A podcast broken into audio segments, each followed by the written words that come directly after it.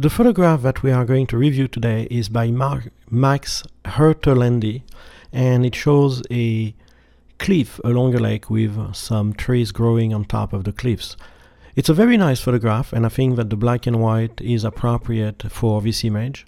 It doesn't have a super powerful graphic quality. Uh, we have the cliff, the trees, and then the shoreline, and then the sea itself or the lake, and then eventually the sky.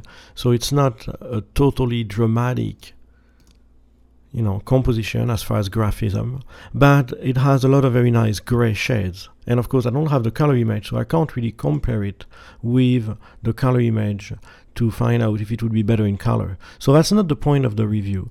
The point of the review is simply to comment on the image as it is. And I think there is some very nice uh, gray tones here um, that I think warrant a black and white treatment.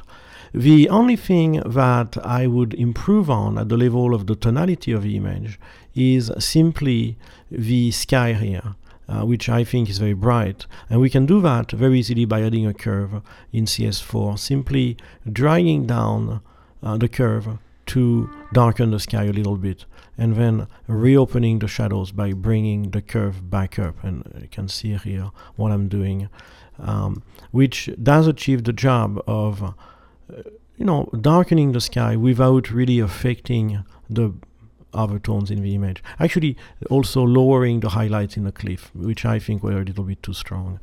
Um, so that would be the change that I would make to this image, and uh, I think that it would result in, you know, a better quality for the image as a whole. Um, the definitely, um, you know, the interesting thing about this image is really the tonal quality that it has. So um, we want to do that. So once we have this curve done, we have a much more adequate image for the tonality control part of the image. And the only thing that I could do differently is erase the curve in this area here so that we keep the rocks as they were originally because otherwise we lose a lot of the brilliance of the rock. So, so this way you can see the difference. This is the curve and then this is the curve with the rocks in the foreground left intact as they were in the original photograph. So we only darken the top of the image. And that I think actually works very nicely. And we can also erase part of the curve in the middle of the forest here so that we keep again some of the original tones instead of compressing the tones.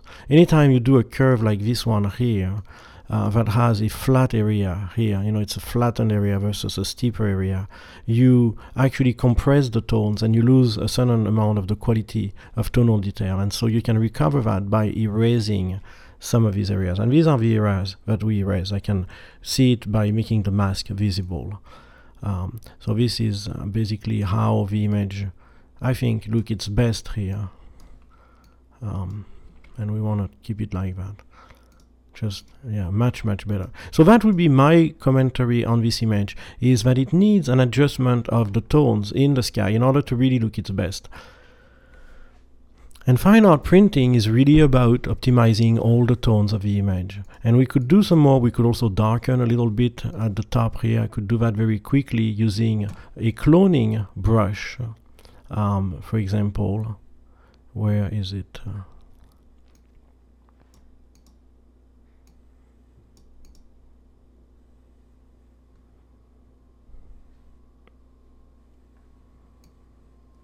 A burning tool, which is used to darken areas. And a very interesting thing in Photoshop CS4, and we can't see it here, but at the top of the screen, which is above, there is a little checkbox in the burning, dodging, and sponge tools in CS4 that says protect tones. And when you check that box, it darkens the image while protecting the tones. It works way better than it did in all of the previous versions of Photoshop. And so here, doing that, we can actually darken the sky a little bit and make it even more dramatic than uh, we had it originally and, and darken areas that I couldn't darken with curves because curves is a global adjustment even though I'm erasing part of the curve while here I have a completely uh, local adjustment And so I can do this and darken the image, darken also the borders a little bit to make the image more focused towards the inside of the image. And so this is what I'm going to go back we had when I first opened the image, and this is what we have now. Quite a dramatic change, okay? Um, before here and after now.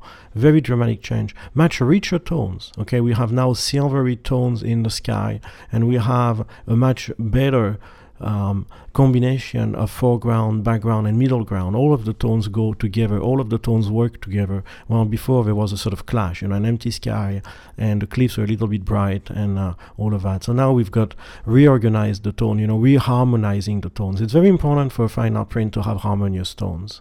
So a very nice image, which I think needed some tonal adjustment and uh, would look very nicely printed uh, as it is now, and probably we could go even further. But for now, I've taken care of the major issues here.